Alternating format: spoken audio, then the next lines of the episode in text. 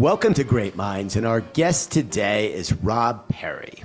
Rob is the founder and CEO of a company that we've come to know and love through our dear friend Aaron Reitkoff. I'm talking about XOMAD. And led by Rob and the company he founded, they really are redefining what the influencer space means in 2023 and doing it off a tech platform that Rob and his team built that's uh, quite a powerful engine. So, Rob, I'm sure we'll come back and talk about XOMAD. Uh, but first and foremost, a hearty welcome. Oh, thank you, Matt. Thank you. Pleasure to be here. All right. So let's uh, let's jump right in, Rob, and, and lots of places to start with you. But I thought starting with Kite Child, uh, a charity that I know is near and dear to you, might be uh, an interesting place to start our conversation. Um, as you know, we launched in Africa not too long ago. It's a market that we believe in passionately. But I'd love to start with your long association with that wonderful organization and what they do in Kenya, and uh, just talk a little bit about your involvement with Kite Child. Wow, yeah, nobody has ever asked me about Kite Child. That's awesome. So, uh, yeah, the company was founded by uh, two very close friends of mine, Pollyanna and and uh, Jackie, Jackie Herrera, largely in my living room. Uh, they were they had just graduated from UCLA about 12 years ago, and they had this vision. And originally, the vision was around uh, using social media technologies to connect orphanages to the uh, to the outside world. And but as it as it's evolved, it's become about sustainability. Uh, they're largely focused in Kenya. They're just doing phenomenal things. I would, I would encourage your viewers just to check out uh, Kite Child, K I T E C H I L D and uh, yeah, I'm really, really proud of these women. I, I, think maybe most important to me, neither one of them even takes a salary. So they've been doing this just on their own time, uh, you know, for the last 12, 15 years. And it's just extraordinary the progress they're making. They've got nothing in it at all. Again, there's no money to be made. They're just doing it for the good of Kenya. So they've touched millions and millions of people uh, over that period. You've been involved, I guess, about 12, 13 years, Rob. Jackie came in, in particular, I know, uh, comes with an anthropology background. How did someone graduating from UCLA with a BA in anthropology find you? How did that whole thing start? And uh, I love that that's been such an important part of your life all these years. Yeah. So the, the real visionary behind it was Pollyanna. Uh, then as soon as Pollyanna articulated and started working on the vision, she brought Jackie in, and Jackie fully embraced it. Uh, and the two of them have been working hard on it ever since. Um, I was actually just friends with them, and uh, so and uh, I just got, you know, I, I, also just fully embraced what they were doing, and um, I know a little bit about social media, and so I was able to help them there. But candidly, Matt, I, uh, even though I'm still on the board, I can't take any any credit at all for anything that's happened the last five years. I think I helped get it off the ground, but these two women are, are running and they've got plenty of other people working for them now, but they're doing it all on their own. Well, we would love to tell their story on Great Minds, Rob. Maybe we do a follow up with Pollyanna and or Jackie at your direction. But I love that that's been part of your life, and whether it was just helping it launch, and I suspect, knowing you a little bit, I suspect you're minimizing the contributions you've made over the years to their leadership.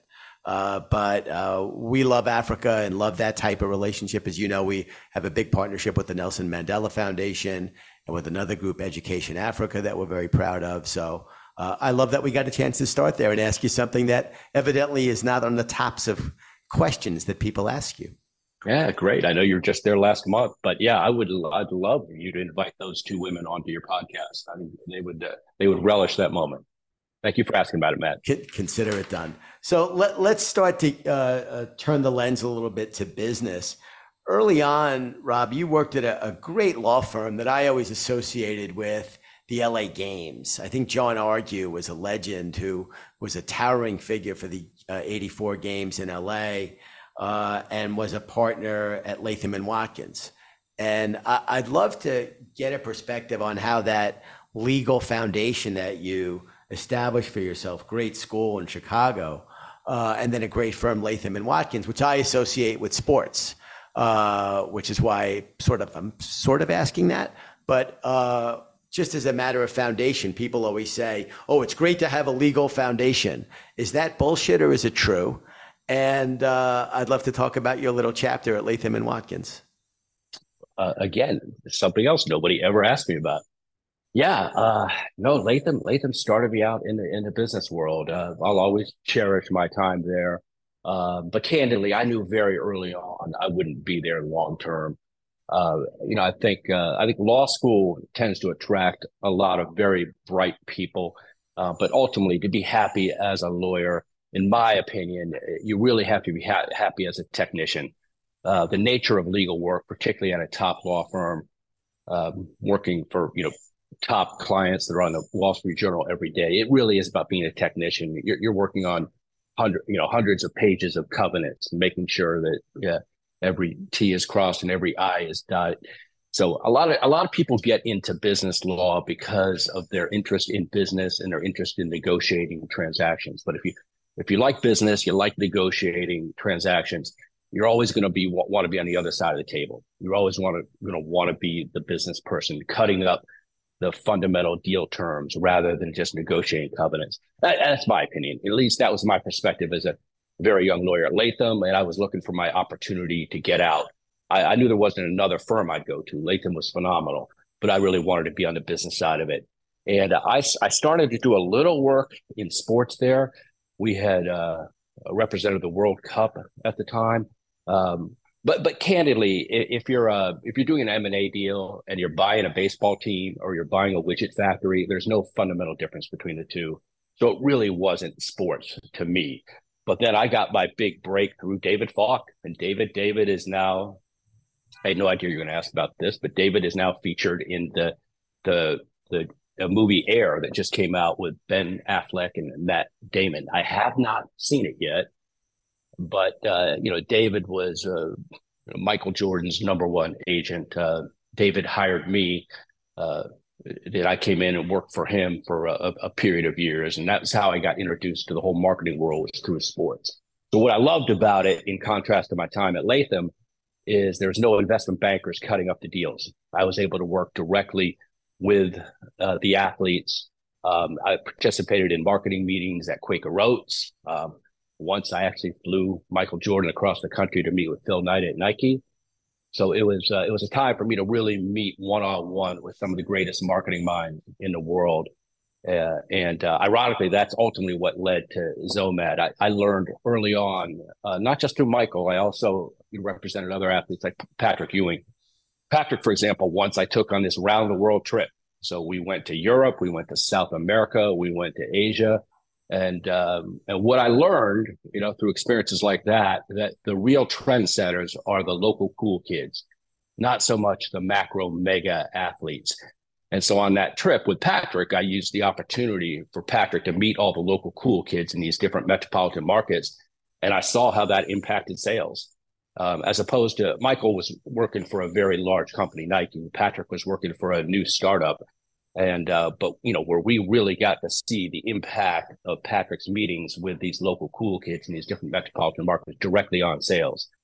So that got me fascinated in the whole influencer world. Then uh, around around that time, 2000, 2001, uh, the tipping point came out by Ma- Malcolm Gladwell. I was really moved by that, and I knew my future was uh, was figuring figuring how to how to use these local cool kids to to start trends. I, I love that evolution. So let's let's go back and dig in just a little bit on, on some of these touch points, cornerstones, if you will, Rob. Uh, go back to that question of the value of a legal foundation. I know the work you were doing at Latham and Watkins, uh, and I love the bluntness of the description. If you were buying a ball team or widgets, the process was the same. Um, but go back to that notion of a legal foundation. Do you think it's helped you? Yeah, I really, I really do. Uh, candidly, uh, you know, I haven't practiced law in a long time. Um, you know, I haven't, I haven't ever had to hire an in-house counsel. I'm knocking on wood. I'm, I'm happy to also report we've never been sued. So I think having a legal mind helps you kind of direct the company in such a way to avoid legal legal mishaps. But I think the greatest foundation it provides is just work ethic and attention to detail, right? Beyond anything, right? It's just and you know, primarily what I'm looking to hire now, I, I, that's what you're looking at. Those two factors: it's just work ethic and, and attention to detail. So sort of sharpen your filter in a very visceral way. Yeah, yeah, absolutely, right. And it, that's that's really what drives success. It's people that you know really, really focused and and and, uh, paying attention to all all of the details. All right, this is great. So we're starting to build that that Rob Perry narrative. You mentioned his name already, uh, David Falk, and not only work with Michael, but Patrick Ewing and so many others. That was a real heyday, the, the heyday of ProServe and Mark McCormack and IMG was firing on all cylinders. There was Advantage, which was the predecessor, I think, to what became Octagon over time. That was a really exciting era in the sports marketing business. Post 84 Olympics, the real, those 10 years was the heyday. ISL flying high, all of it crashed, as you know as well as I. But there were a lot of high flyers, a lot of excitement. You were right in the middle of all that, Rob. Yeah, I'm shocked you know that that time uh, so well. Yeah, I interviewed with Advantage as well. Um, when I went to work for David, he was technically he was with ProServe, and so uh, Donald Dell's company. Um, and I think my within my first two weeks of work, he approached me and told me he was going to spin the company off. Um, and then he did and formed a new company. And uh, so yeah, it was really a really wild time. Uh, and yeah, the and, you know David David was really the top the top sports agent across basketball. So you had these titanic figures, Donald Dell, uh, one of them tennis, and way beyond that, you had Mark McCormack. This was a different era where these personalities in our industry they don't really exist in the same way today. And people like David Falk. And was it Fame that he spun off? Yeah, it was right. And ultimately, he sold Fame to uh, SFX, I believe. So I, I was gone by then, but. Uh, yeah, so it went from ProServe to ProServe basketball and football to Fame, um, and then ultimately to SFX. So let's dig in a little deeper to something you said that you really saw and crystallized on your world tour with Patrick Ewing, and that's the power of folks like that and the importance of young people, the true influencers of culture and in turn of business. Right around that time, also technology was starting to emerge somewhere along the line, you had the bizarre combination of instincts to recognize a trend, but to go from a guy who was always sort of a regular, I'm not going to say analog person, but just a, you know, in a different industry. You weren't in tech driven industries, but you recognized the role that technology would play and built your own intellectual capability there and have put incredible teams together culminating in the team at XOMAD that built your tech stack. Where did those confluence of instincts come from? Had you know in the mid to late 90s that technology was going to really be the driver of the bus going forward? So look, it, it, candidly, Matt, it, it, took me a while to truly figure that out, and I made a lot of mistakes along the way. You know, I, I watched Friendster. If anybody remembers Friendster when it first popped up, and then MySpace ruled the, the day before Facebook came into the, into the picture. Twitter emerged a couple years after that. So, you know, I started to get to know these platforms, you know, very well. I started to dig in, um, but never really had uh, the insight or vision to create my own technology. Not not at that point. So I was a I was a student of all these tech platforms. Um, I, you know, so around, you know, in the middle of all this, from 2005 to 2008, I actually started an event based company uh, with the vision. So the, the vision was an influencer roll up. I figured if I could have the coolest events in major markets around the world, then uh, I would attract all the local cool kids, the local influencers. And I had this vision of being the NBA, the NFL of local cool kids around the world. And uh, and you know we started in LA here, and we started very very strong. We were on the cover of People magazine every other week with with things like Britney Spears breaking up with Kevin Federline at our events. And every week it was uh, major Hollywood A-list stars coming into our events. Uh, but the vision was uh, the vision was to use these events to attract all the trendsetters. But in the middle of all that is when social media truly blew up. Facebook had come onto the scene, And I realized that was God's gift to me, right? At that point now, uh, influencers can press buttons on a phone and reach millions. So, uh, you know, an event strategy wasn't optimal. Um, and so that's when I shut down that company uh, called Xenii, X E N I I, and I started XOMAD. So I believe I've said at conferences, including the conference I spoke at with you a couple weeks ago. I've said repeatedly, I think we're the oldest influencer company in the world. Um, I founded it in 2010 as an influencer company, not something that pivoted into that space. And um, and but to answer your question, I got the tech wrong those first few years. Um, I, I, was probably being cheap as an entrepreneur. I was trying to outsource to places I shouldn't have been outsourcing. Uh, then ultimately, I figured it out by 2016. That, you know, I, I hired a deep full time team. Fast forwarding today, I believe we're the deepest tech team in the influencer space. So we've got close to 60. We don't outsource at all. We've got 60, close to 60 full time engineers, data scientists, and data analysts We've all built this tech infrastructure I'm really proud of. But it took a while. You know, I hired the four top senior years and senior engineers in 2016. They recruited the rest of these 55, uh, 50, 55 people over the next few years. That tech was operational in 2018, but it still took us a few more years to truly get it to scale. And, and the vision behind that whole tech was was look, I believe that influencer strategies are the future of media buys. Uh, so it's the you know I saw this world where the the the demographics of the younger age groups, the Gen Zs and millennials, they're all using ad blockers. They're skipping through ads, living on TikTok and Instagram. And uh, you know, I had this belief that a lot of the digital strategies would lose efficacy over time and that we could be in a position to rise up and be the, be the primary media buy. Much like digital strategies became the primary media buy after TV and radio. So that was the premise of it all. What I couldn't have foreseen at that time was the impact of these data privacy regulations, which are all hitting now. So when you combine those data privacy regulations along with those demographic changes, I truly believe the time has arrived for, for influencer strategies to to to, uh, to be a, a, huge part of uh, of media buys. So uh, you, you undersell your your own sort of tech instinct at minimum, Rob. It, it took a while for all this to develop. I agree with you. Uh, Facebook coming along in 2005, watershed moment. You know, Twitter in 2010, the iPhone in 2006, watershed moment. Um, but somewhere along the line, you can really trace going back to your Patrick Ewing story about the seeing that connection with young people and seeing young people as the most important influence in culture. it's an interesting story because that goes back 30 years. XOMAD goes back, give or take, 12, 13 years. Um, it's a really interesting evolution, I think.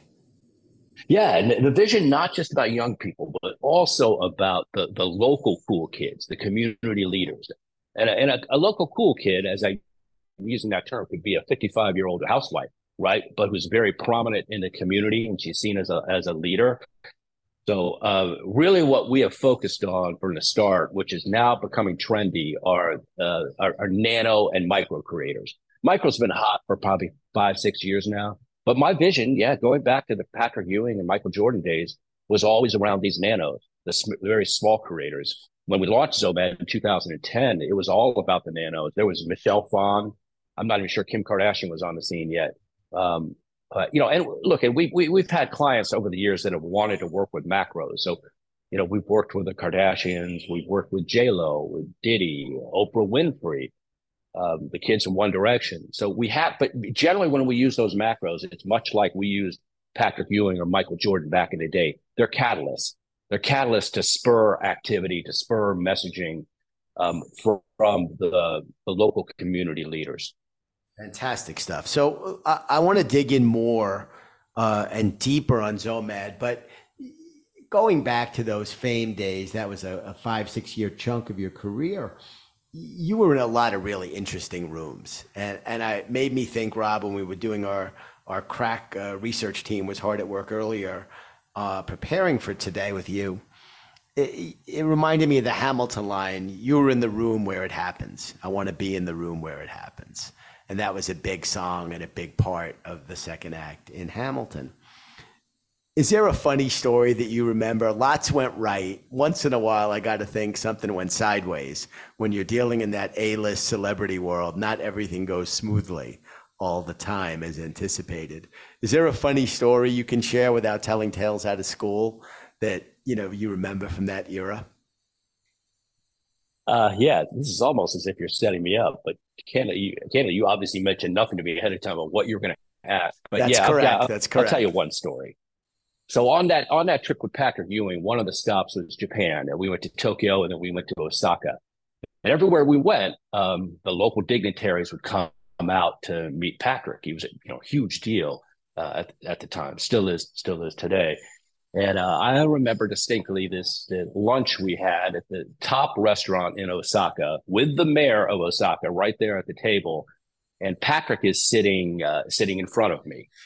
And uh, I see Patrick looking at the menu. I had already looked at the menu, and I, I knew his taste. This is a meat and potato guy, and he didn't know what any of this Japanese food was. He wasn't feeling it, and I continued to see him looking over my shoulder. He's looking, and finally, I look with trepidation over my shoulder to see what he's staring at. Right at the same time, he gets up from the table and excuses himself because he sees the golden arches of McDonald outside. He leaves this restaurant walks over to McDonald's, gets a couple Big Macs, and brings it right back. Oh, that's fantastic. I just thought, man, that was, and that all ca- candidly happened in real time. Uh, no setup. I always thought, man, if there were cameras there, that would have been the greatest McDonald's commercial.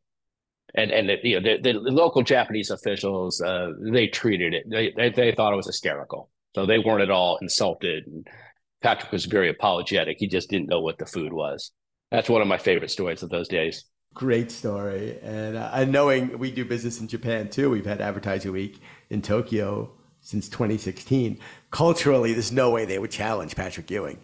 No, no, no. They, they were really, yeah, really polite and understanding. And, Yeah. you know, he sat there at that table and devoured those those two Big Macs. Let's uh, go from uh, Big Macs to a big technology platform. And I don't want to gloss over a comment that you made 60 engineers. Talk about the depth of the tech team that you've built at XOMAD and how that gives you a competitive edge in the marketplace, Rob. Because I think that's, you have a real competitive edge, tech driven. There's the vision, but there's the underlying tech engine, that Ferrari that you put under your hood. Can we dig in and talk a little bit more about that? Yeah, absolutely. Yeah, I'm really, really proud of them. They are the heart of this company. Like I said, I made that bet on them back in 2016. A couple took a couple years before the tech was truly operational, and I'm I'm proud to say that here we are, seven years later, and all four of those top engineers are still with us. I'm knocking on wood. Um, I'm actually in uh, tomorrow night. I actually fly over to Vietnam, where they're located, and uh, I'm taking the whole group of them, all roughly 60 people, to a resort this weekend, just to have a little bit of fun, fun, fun retreat. But they are just phenomenal. Um, I would put them up against anybody in Silicon Valley, anywhere in the world. Um, the algorithms they're creating are are, are, are game changing. So I think you know I think I can we can dig into more more if you'd like about what is what is so special about this technology. But what I love about them most is them as people. They are just phenomenal people. They're they're loyal and they they've created a tremendous culture there in in, in Saigon. Um, just wonderful, wonderful people. Right. So it's just um, you know we don't have any. Nobody ever leaves. You know, very very rarely, and so you've got that continuity over time. And uh, really, really proud of the platform they've created. So you headed to Saigon. Talk about the emergence of that part of the world as really a vibrant, vibrant part of the global digital economy. You know, not only Vietnam, but everything around it Indonesia, Malaysia, the Philippines. Southeast Asia is a very hot area right now. Yeah, it no, it, it truly, truly is. I don't I don't know that I can speak with a whole a whole lot of intelligence as to the other surrounding countries, but as I said, I, I wouldn't trade I wouldn't trade these people for uh, any engineers anywhere in the world. They're just truly phenomenal, and I think a lot of it, which probably relates to some of those other southeastern countries, is just the culture. Right. Again, it comes back to what we talked about with you know what a lot of young lawyers learn. Um, it just it's the work ethic, it's the attention to detail um, and this commitment to do to do well, and and it's loyalty. It's a loyalty that I, I think is a little more rare here uh, in in the United States. Um, but it's yeah, it's those. Uh, so a lot of it, I think, a lot of the the cultural norms there, which I do, I think, do cross over into the different southeastern countries, are what's behind generating why they're they're so good in the tech space. Great, great, great answer, and a, and a, a, a telling commentary about loyalty over on this side of the uh, ocean. So uh, let's dig it a little bit more into that algorithm, and maybe Rob, what we do is sort of talk half tech and maybe give us a few examples. I love the work that XOMAD did during COVID um, around vaccination and and um, and I know you've got all kinds of examples working with Fortune 100 brands. So maybe just dig a little bit more on the tech and give us I don't want to say case study, but give us you know one or two, hold our hand down the pathway, you know, with a couple of XOMAD success stories. Sure, sure. Well, look, the primary purpose of the tech again is behind this vision of this being the future of media buys.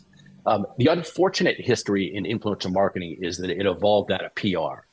So it, it it it was it was initially used for content purposes. It was never the leading driver to the change in consumer behavior that the brands wanted. That that's changing now. But the history of uh, influencer marketing is it came up through it came up through PR, so it never really had the right budgets.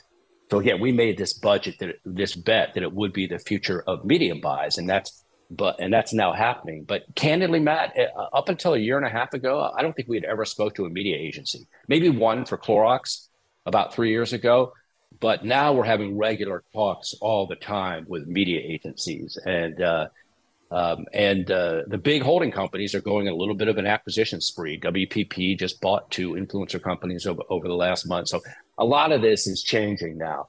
Uh, but to answer your question on the, the tech and what makes it special, so the, the tech largely has been created to allow to do massive campaigns, not the 5, 10, 20 creators that that were originally a part of the uh, uh, uh influencer marketing when it first evolved. But think hundreds, thousands, tens of thousands of creators and nanos. So, like, we're working right now with a major fast food company over a national campaign uh, we've got uh, got one of the leading healthcare companies is looking to reach people in different regions around the country, and whether it's national or whether it's regional, the strategy is typically around getting a lot of these nano creators. Uh, they have much higher engagement. They're hot for the same reason that micro became hot a few years ago. Right? They're trusted more by their followers. They're not as, as much seen as hired guns. A lot of the nanos we're activating have never been paid to post before so they have a genuine relationship with their followers. They know their followers, and and and and the numbers back that up. The ROI on each one of these campaigns uh, uh, just keeps keeps going up. The more we rely on nanos and micros. Um, one example is MyFitnessPal. That's a, they've been a tremendous client of ours, um, and they recognized early on the value of going big on nanos and micros. They'll use more nanos and micros when uh, to maximize clicks and downloads. And I think they'll use macros more for general awareness purpose. So we do do macros with them as well. We're not exclusive to nanos and micros, but in my opinion, the future of uh, the future of driving behavioral change is around nanos and micros.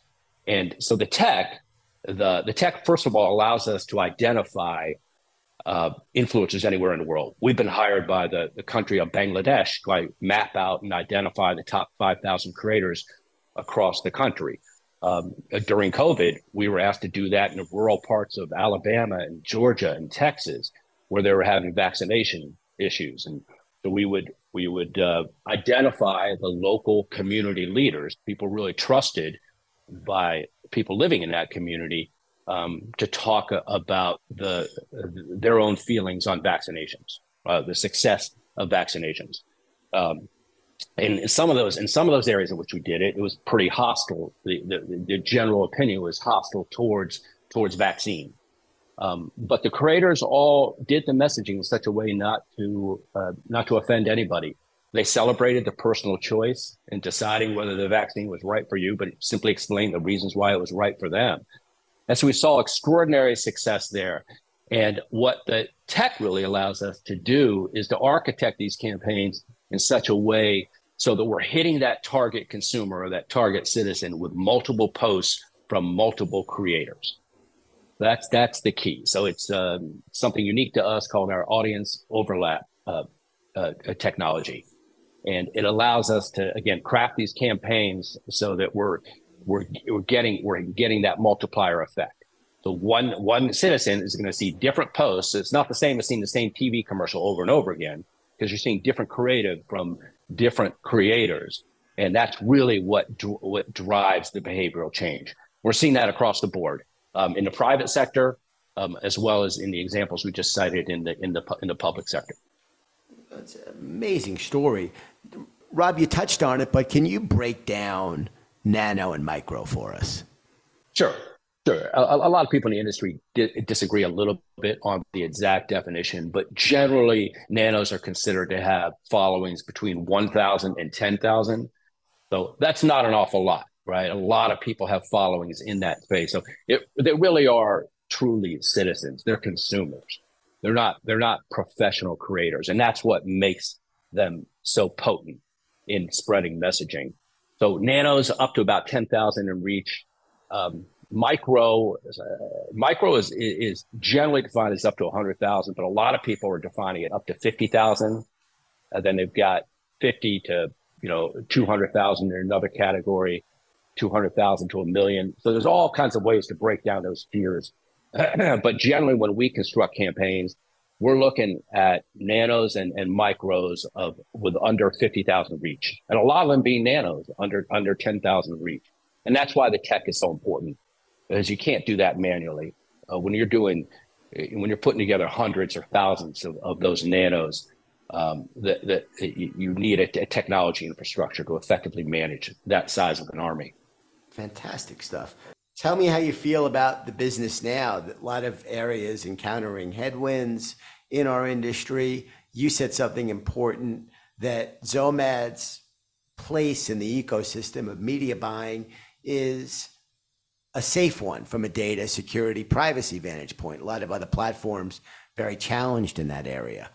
Talk about that as a as a weapon, if you will, for Zomad. Yeah, so there's no conflict at all with any of the data privacy rules. I mean, we are we are the consumer revolt against data privacy restrictions, right? Because consumers opt in, they choose to follow these creators. They're they're wanting to see content from these creators. Um, and the data is all anonymized. So we, we will never we'll, we will never target Susie Jones in in Des Moines, right? Um, but we will we but we can use the data to be very precise in targeting certain demographic attributes. So um, so there's no conflict at all with any of the data privacy regulations that are disrupting the digital industry, the digital media buys, uh, you know, more broadly. So uh, yeah, that's why uh, that's why it's undergone such tremendous growth over the last year or two, and why I'm I'm I'm so optimistic about the future over the next few years. And you know, the data privacy regulations have just begun to kick in, and and and as as that comes and as cookies truly become obsolete, right? It's uh, you're going to see uh, exponential rise in in the developments that I've talked about. It's just going to get more and more impactful. He's using influence mass level, deploying them, deploying very large armies to affect behavioral change. And and that's what's been so fascinating about you asked me about the public sector work. The this kind of goes back to what I felt as a young lawyer at Latham, where I uh, I wanted to get around the investment bankers. And in the same way, the public sector represented a way for us for me to prove out this hypothesis I had that we would be the future of media buys because in a lot of these public sector campaigns we've had working for cities and, and, and, and counties and states around the country, we were their primary media buy. So we, uh, you know, in one example in New Jersey early on, Governor Murphy had hired us. We started out working for the state of California, and then Governor Murphy hired us in New Jersey. Fast forward today, we've had now nine or 10 campaigns from New Jersey. But in some of those instances, we had 100% of the budget. So uh, Governor Murphy would uh, he wanted to, the, his citizens to download an app, and uh, he put it on his a press release and did a press conference. And no offense to Governor Murphy, but the needle didn't move. But but he also had the foresight to hire you know, to hire these armies, armies of creators that we were managing. They all spoke about the app and the um, and the, the download surge. And so it's been the same story since then. It was the same story with vaccinations. And the great thing about us working in the public sector is we had access to a lot of data that we don't have in the private sector. So we had access, for example, throughout COVID to daily vaccination rates. And we saw that when creators posted in large numbers, and, and that's the key, one or two is not going to do it. It had to be a large number of creators posting at the same time, vaccination rates went up. And then if they were silent for the next week or two, the rates would come back down. Maybe my most favorite example uh, is in a southern state. Uh, I won't mention this state right here, but in this southern state where there's a lot of vaccine hostility uh, and uh, uh, the, the state had been backlogged in approving our content. And so we had, creators have been creating all this content, but the state wanted to approve it before it went live, and they approved it all at one time. And and so the and it, so the content went up over 400% in a moment 400% over the next highest moment in the past and the vaccination shot up.